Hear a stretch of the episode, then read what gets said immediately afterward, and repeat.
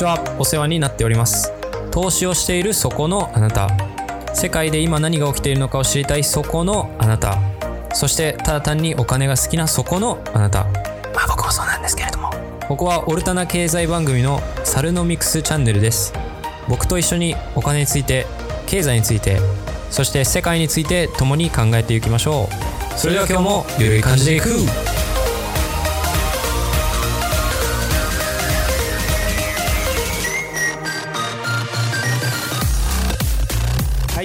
ということでエピソード10ということですね、まあ、正直相場は動いてないですよね前回ねこのポッドキャストを作った時からまあ、正直そこまで市場は動いてないんですよね。なんか日経くんもフラット、ダウもフラット、中国市場はね、下がったり上がったりと、今日3%高ですけどね、上海総合。で、原油フラット、ゴールドフラットト、シルバーがね、米ドル建てで今20ドル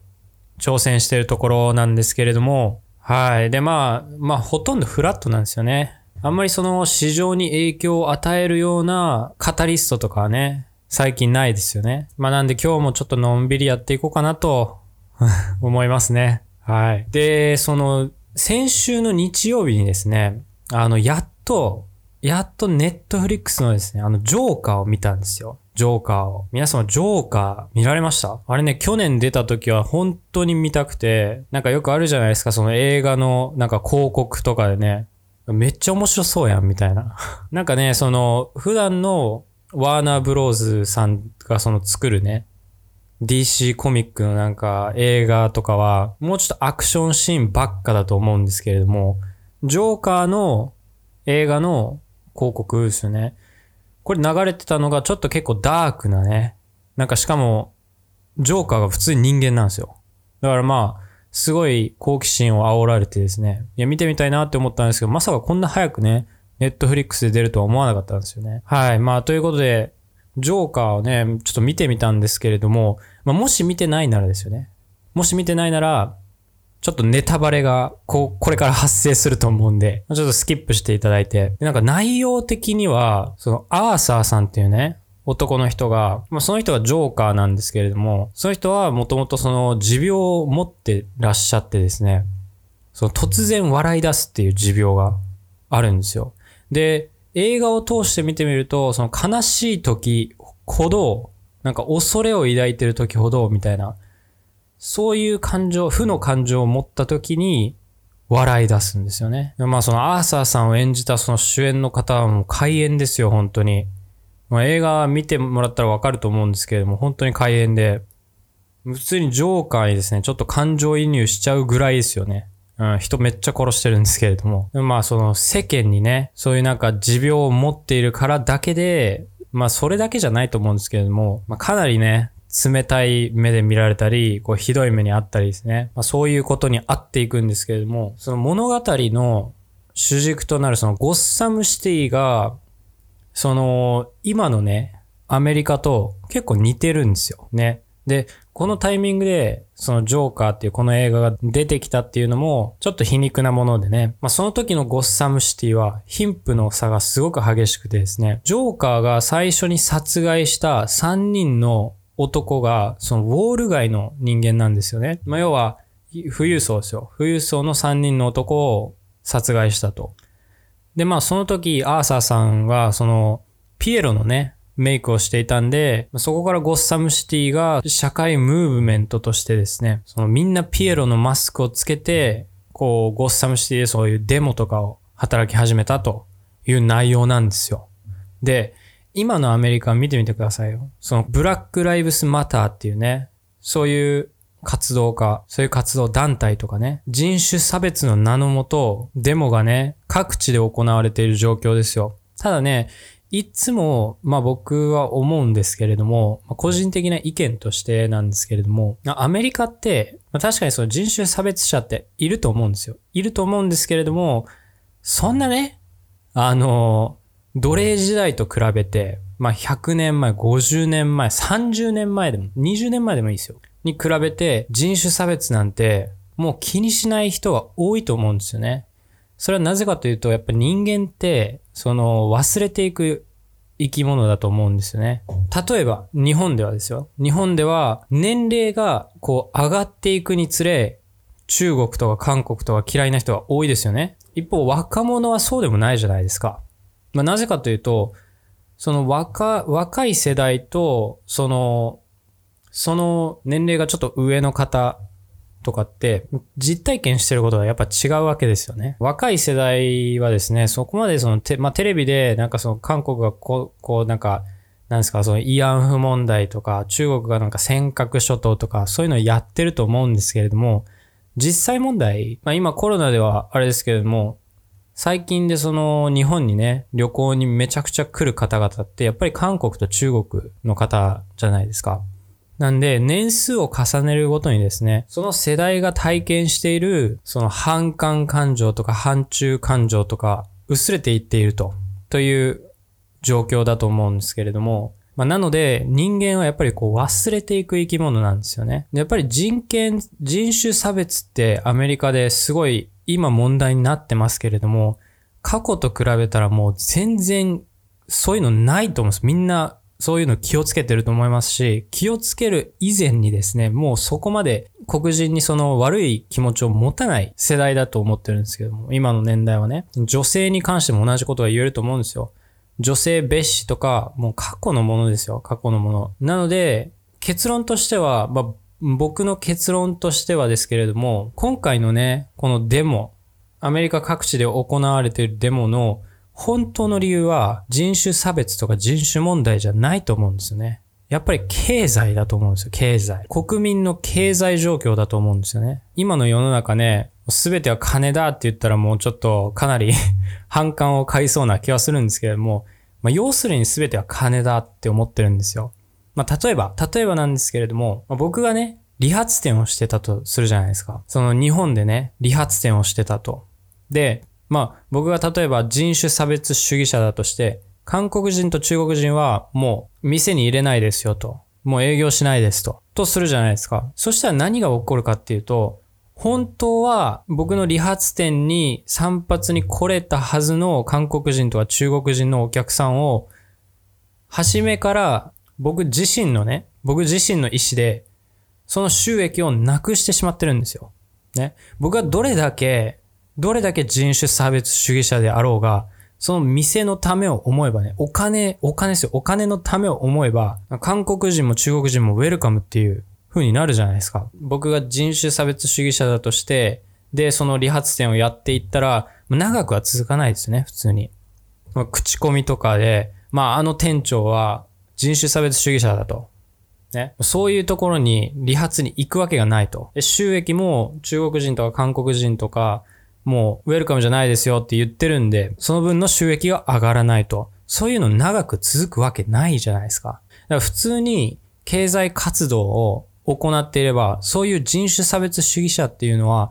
だんだんと廃れていくんですよね。なので、大企業とかで、もうなんか人種差別しますみたいなそういう企業ないじゃないですか。まあ当たり前なんですけれども。はい。だからその、今アメリカで起こっているこの人種主義のデモっていうのは、そのジョーカーの映画の中のそのデモ隊と一緒でですね、自分の生活に今満足ができていないから、このむしゃくしゃする感情をですね、ぶつけているというところが、まあ僕はあると思うんですよね。やっぱりそれも、やっぱり政府がそのお金をすりまくって、で、結局そのお金は市場に高止まりして、市場から出ないですよ。株式市場とかその債券市場から出ないと。で、そこが、そこでもうずっとこうぐるぐるぐるぐる回り続けてるんで、結局、金融相場だけは強いと。相場だけは上がるけれども、普通の人には一向にお金が来ないという状況がね、ずっと続いてると思うんですよ。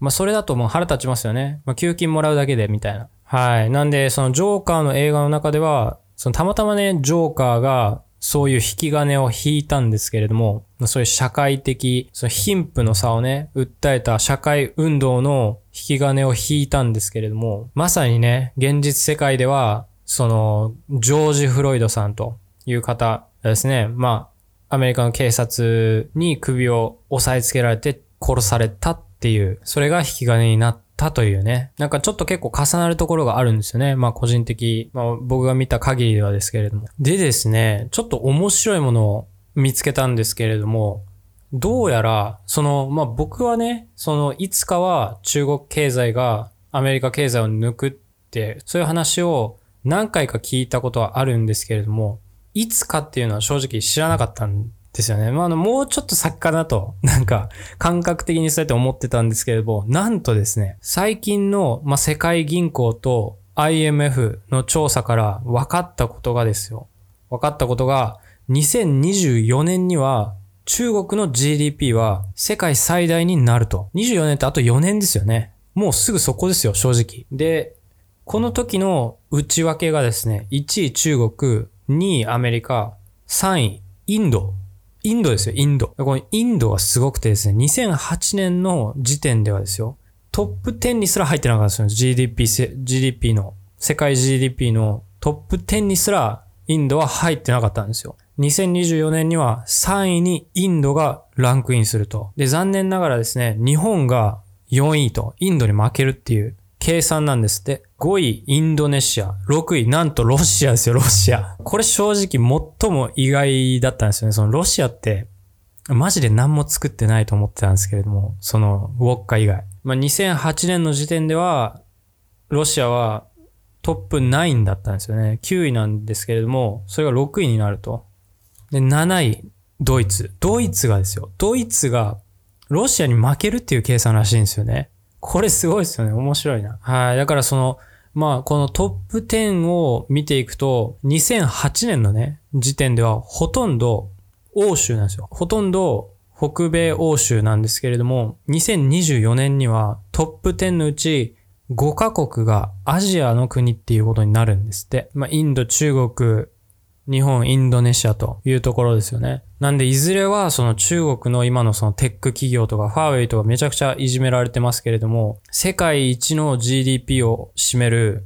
経済大国に中国がなったとすると、まあトップのテック企業になるっていうことなんですよね。なので、中国の、中国もしくはインドとかね、インドネシアとか、そこら辺の投資をね、そこからグローバル企業が出てくるっていう可能性も否めないんで、これからちょっとね、そこを見ていった方がいいのかなというふうに思いましたね。で、その中国なんですけれども、今日ちょっと仕入れたニュースでですね、どうやら、その国家エネルギー局という、まあ中国のね、政府機関があるんですけれども、それによりますと、全国、中国全国の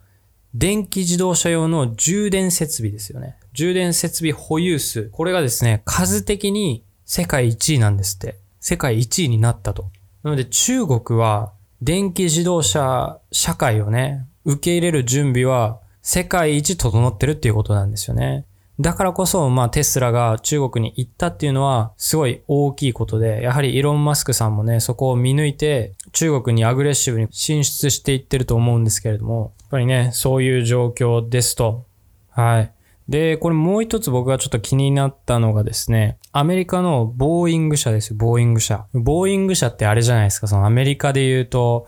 まあ、日本のトヨタみたいなね、世界最大の飛行機とか、あとはもう宇宙機器とかのね、そういうものを作る開発製造会社なんですけれども、このね、ボーイングでちょっと面白いね、記事を見つけたんですよね。で、ボーイングって、その、この737っていうね、この機種、これがなんかあの、二度ね、5ヶ月以内に二度墜落したみたいな。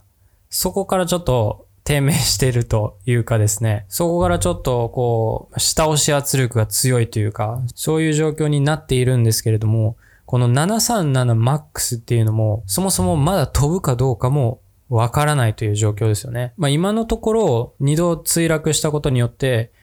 今、運行停止命令を受けている状況なんですけれども、まあそれがだから飛ぶかどうかもわからないと。で、それだけじゃなくてですね、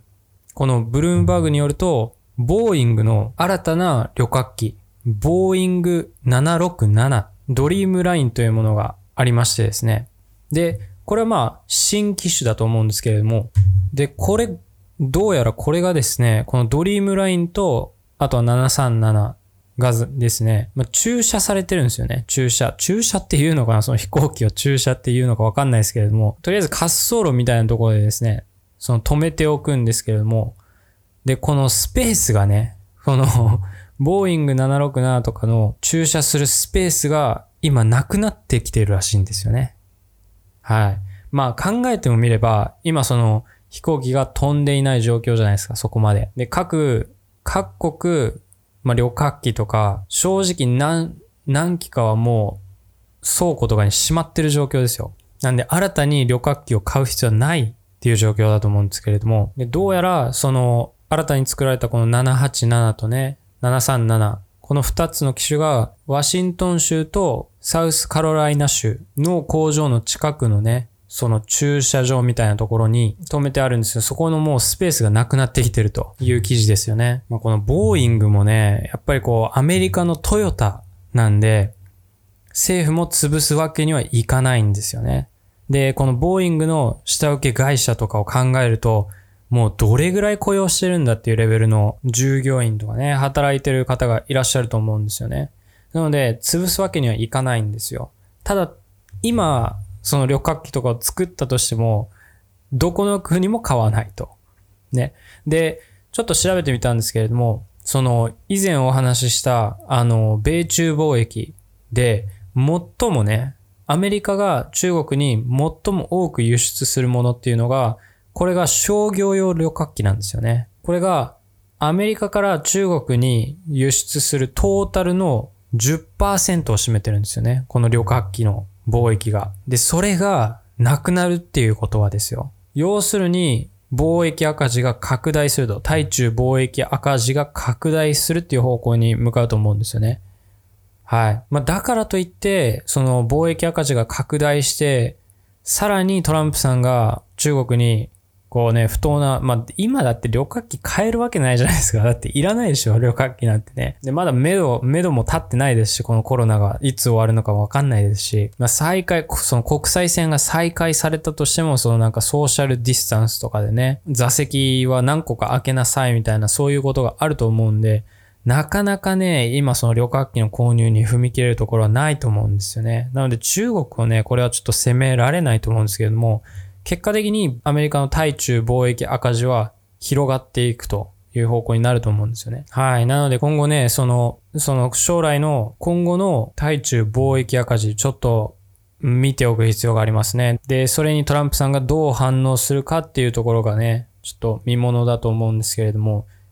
あともう一つね、あの、お話ししたいことがですね、ニューヨークですよ、ニューヨーク。ニューヨークの件で、ニューヨークの賃貸物件の3分の1が第2四半期ね、第2四半期の間で3分の1の賃貸物件が割引されたと、その賃貸が引き下げられたというね、記事が出てるんですけれども、この FOX ビジネスなんですよね。FOX ビジネスによると、その賃貸価格が平均で221ドル、1ヶ月あたり221ドル下がったと。3分の1の物件が。221ドルってまあ大体2万5千円ぐらいですかね。2万5千円ってめちゃくちゃでかくないですか？ねいや、東京都のその賃貸も下がってほしいですよね。もう本当に。高いんすよ。はい。で、どうやらその、その賃貸物件がハイエンドであればあるほど、賃貸価格が下がっていったというふうに書いておりますね。やっぱりアメリカは日本と違ってですね、その在宅勤務っていうのを結構受け入れる動きに積極的に動いてるんで、やっぱりその都市部から田舎にね、こう移住して、まあその別に通勤する必要なくなったわけですから、もうニューヨークにね、高い金払って住む必要がないということで、どんどんね、その端っちょの方に向かっていってるっていう動きが見られますね。で、賃貸価格の値下がりっていうのも、どうやらその在庫がね、要はその空き、その、要は空きが多くて、仕方なく賃貸価格が下げられたという理由なんですよね。なので、まあ、あまりポジティブなね、理由ではないですよね、これね。で、ニューヨークだけじゃないですよね。そのマンハッタンのそのリースとかも、前年の6月に比べて35.6%減となっていたりですね。マンハッタンのアパートのその販売数量とかですね。2級は前年同期比で54%減とかね。アメリカの不動産価格もちょっとずつね、下がってきてる状況ですよね。まあこれは在宅勤務が進めば、まあ、当然の結果というかですね。これ見て思ったんですけれども、日本ってその地域再生とかね、ふるさと納税とかね、そういう地域再生のために動いてらっしゃるじゃないですか。そういうことじゃないんですよね。うん、違うんですよね。そのそもそも日本は東京とか大阪とか、ね、名古屋とかね、もう一極集中なんですよね。そこにしかいい仕事がないわけなんですよね。まあアメリカも、もう世界中どこもそうだと思うんですけれども、もし日本でその在宅勤務をもうちょっと奨励すれば、別に東京に住まずに実家に帰るとか、地元に帰るとか、で、それとその地元でのんびりと仕事するっていう人が増えてくると思うんですよね。そっちの方が多分ストレスフリーですし、まあ正直も僕もあんまり都会は好きじゃないんですけれども、ね、川でね、水浴びしながらね、アメリカ相場を見るとかね、うん、そういうこともできると思いますし、アメリカの動きを見ていると、在宅勤務を奨励すれば、若者もね、もしかしたら地域に戻る可能性もありますしね。このまま行くと地方は死んでいくだけだと思いますんで、まあ、もしかしたらこれ解決策になるのかなってちょっと思いましたね。はい。ということですね、今回はまあ、あんまり、正直あまりお話しすることはなかったんですけれども、まあ、こんな感じですかね。で、今週の相場は、あのー、こういうフラットにずっとなっていくか、もしくは、